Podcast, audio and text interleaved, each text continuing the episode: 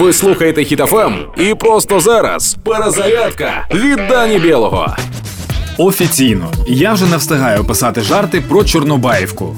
двадцять восьмого березня сталося самі знаєте що та самі знаєте де. І це вже в дванадцятий раз. Мені здається, що на російському телебаченні всі жарти вже написані. Наприклад, на Першому каналі сказали, що Чорнобаївка знаходиться у трикутнику між містами Буча, Ірпінь та Гостомель.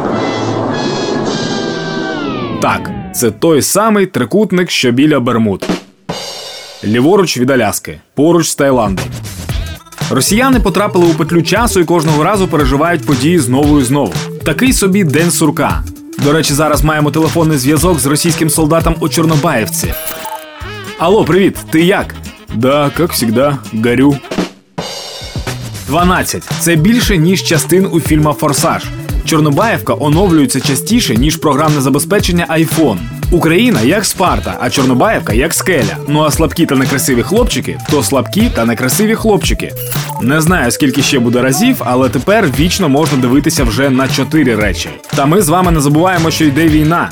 Не нехтуйте правилами безпеки, підтримайте одне одного та слава Україні! Проект «Перезарядка» на Хіт ФМ від Дані Бєлого.